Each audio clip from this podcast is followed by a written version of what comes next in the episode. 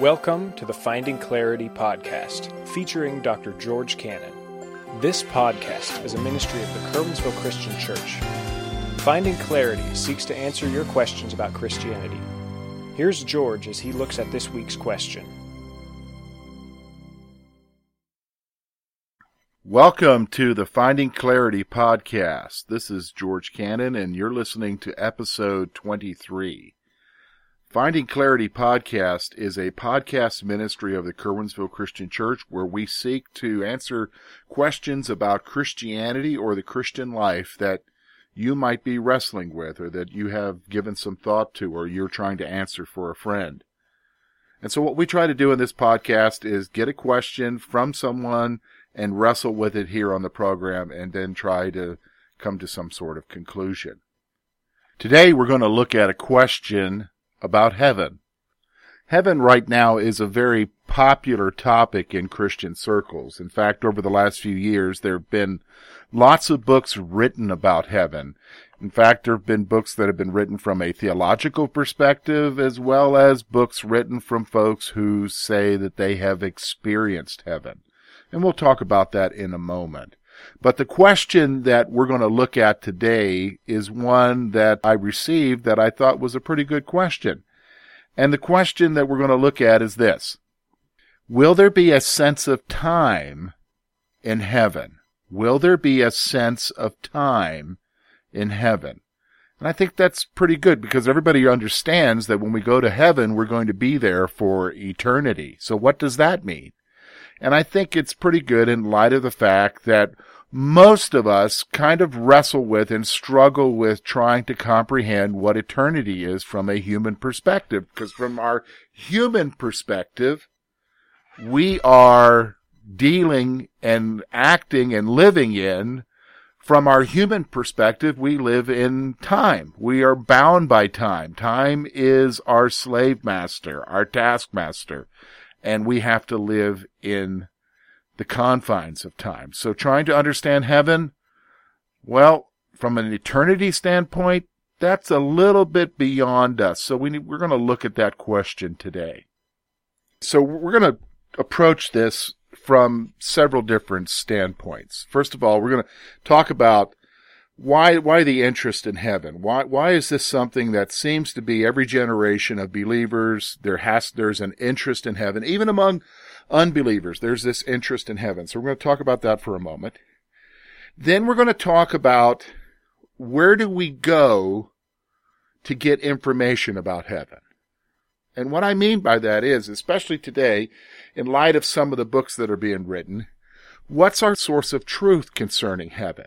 What do we rely on, especially in our postmodern world where we have this concept that there is no absolute truth and everybody can have truth and if whatever your truth is okay so long as it doesn't trump my truth and where do we go if we're going to try to have an understanding of heaven?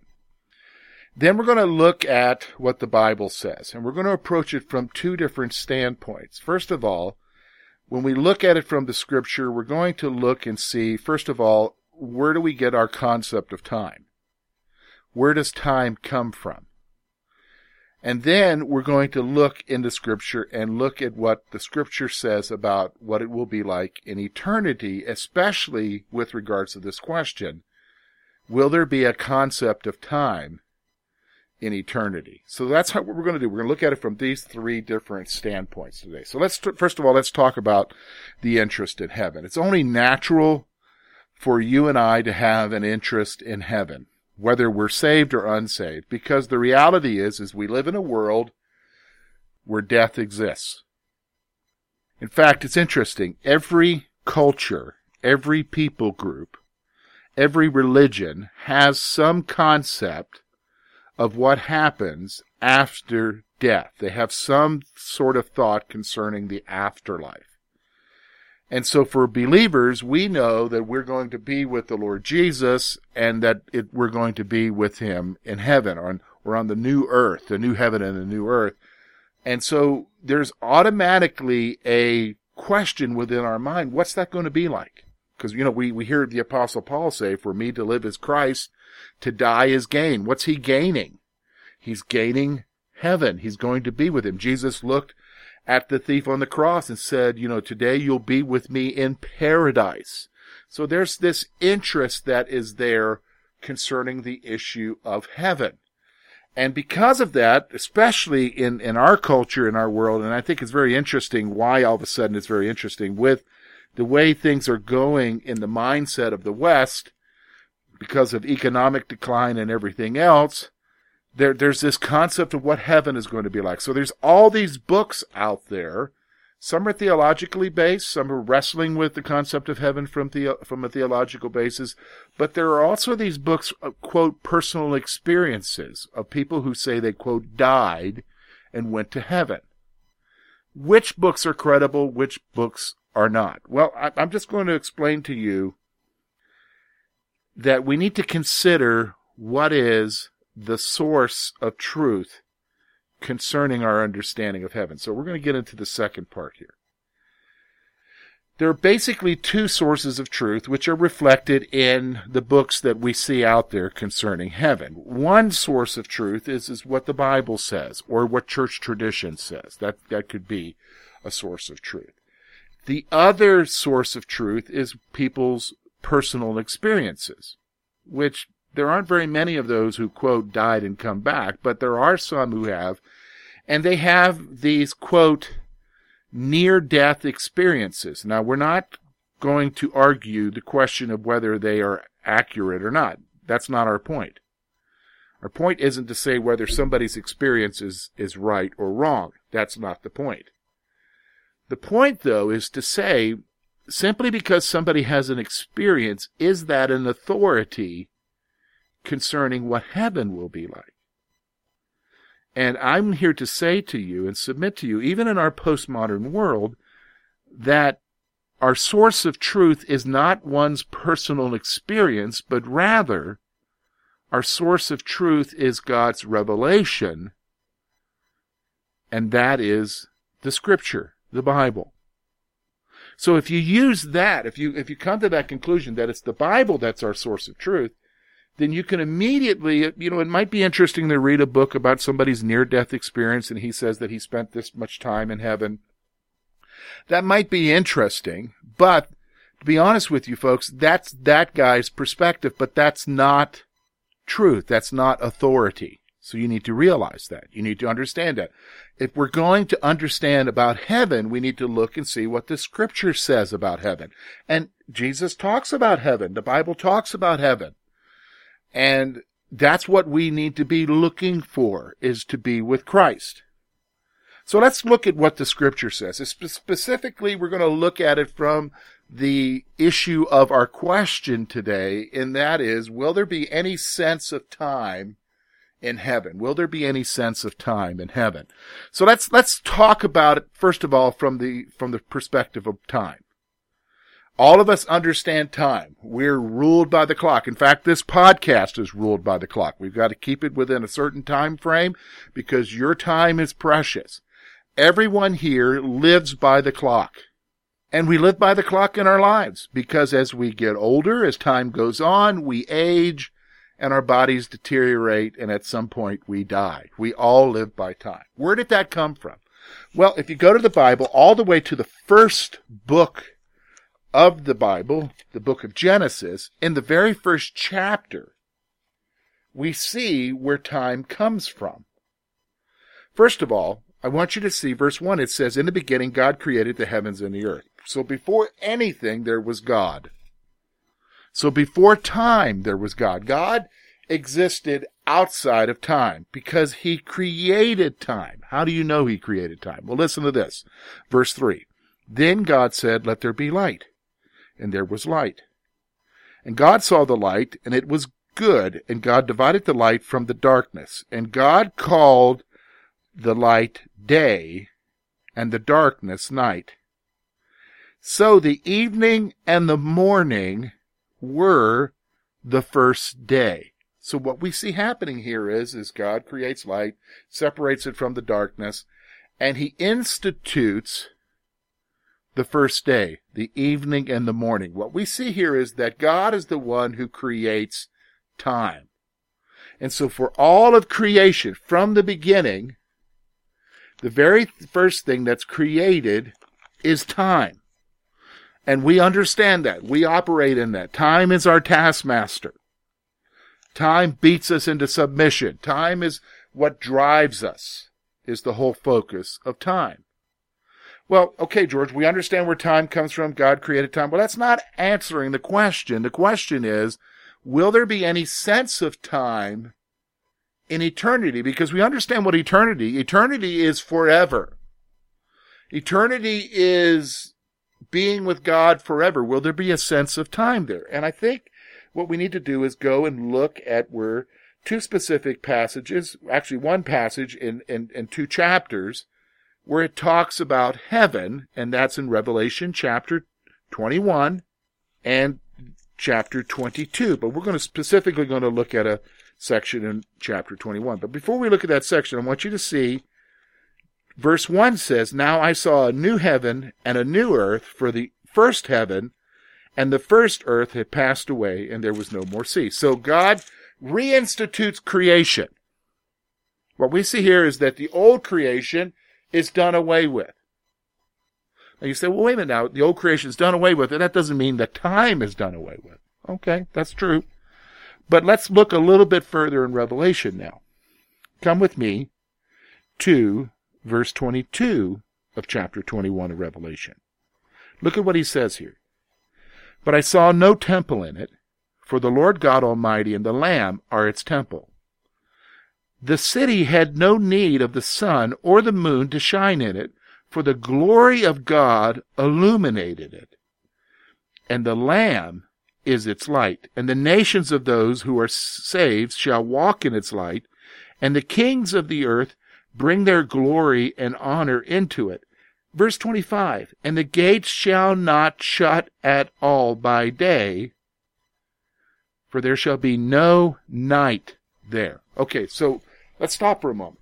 The way it's going to be in this new creation is it's not going to be operating by the normal functioning of our what we live in, the first creation, of a evening and a morning, the first day. That's not going to exist there. Why? Because there's only going to be light and God is the source of light. Not the sun, God is the source of light.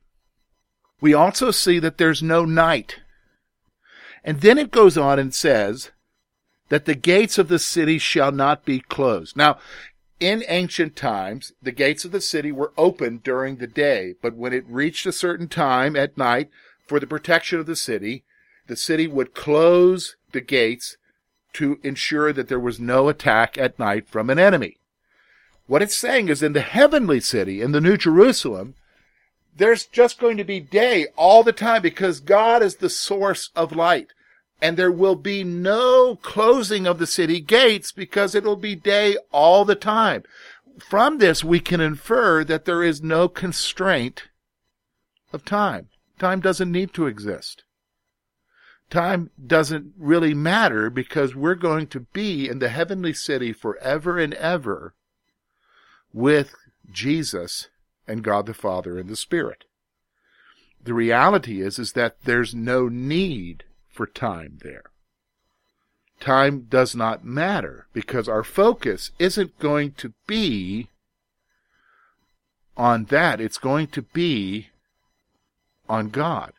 Now, we, we let's, let's, let's just go to chapter 22 because you say, oh, wait a minute, George, I, you know, okay, wait a minute. Okay, I can see it's going to be day forever, but that doesn't eliminate the concept of time.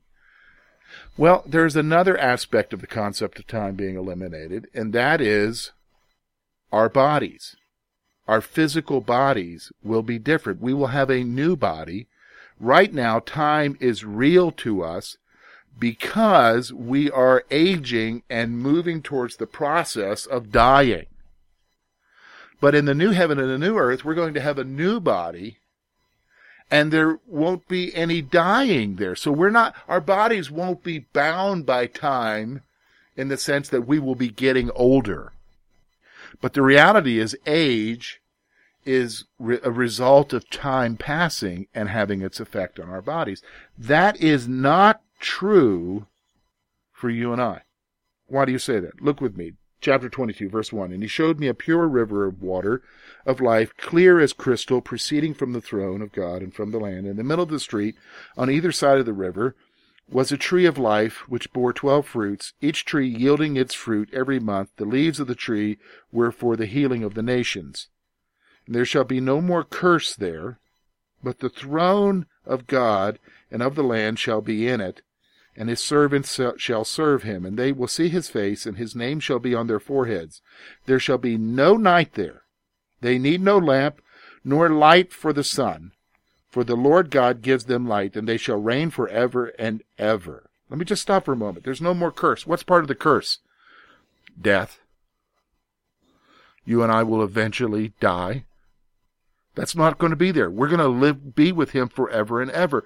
So time is meaningless. Now that's hard for us to comprehend because we exist right now in a time constrained environment. We exist in time. But we're going to be like him, like Jesus, in that we're going to live with new bodies in a, an existence without time, beyond our comprehension. Hopefully that answers your question, or at least gives you something to think about. Finding Clarity podcast is really an opportunity to answer questions that you might have about Christianity or the Christian life. If you have a question, we would like to hear it. Maybe we'll use it as we did this question on our podcast and try to answer a question that you might have. How you can let us know your question is, is you can if you attend our church, you can just talk to me or put a question in the offering plate and we will try to answer it. If you don't have a church to attend, I would encourage you, if you live in the Curwensville area, to attend our church. We're located on 700 State Street in Curwensville, Pennsylvania. Our service is at 1045. We're a come as you are church and we would encourage you to attend. You will, we, we very much believe that you will be encouraged in your walk with Jesus if you attend our service. You can also submit a question through our website, curwensvillechristian.org. If you go to the contact page, you'll see a form there for contacting and you can just submit a question for that. If you want to listen to other podcasts from the Finding Clarity podcast, you can find them on our website as well. You can also contact us through Facebook, facebook.com slash Finding Clarity podcast. You'll find all our other podcasts listed as well as there, as well as you'll see what's coming up in the future for podcasts. And you have an opportunity there to write on our wall a question or you can message us directly with your question. Next week, we're going to wrestle with another question from a Christian life perspective. And the question that we're going to look at next week is, why do I still sin? Jesus came to set me free from sin. Why do I still sin? That's a really good question, and so we're going to try to look at that from the scripture next week.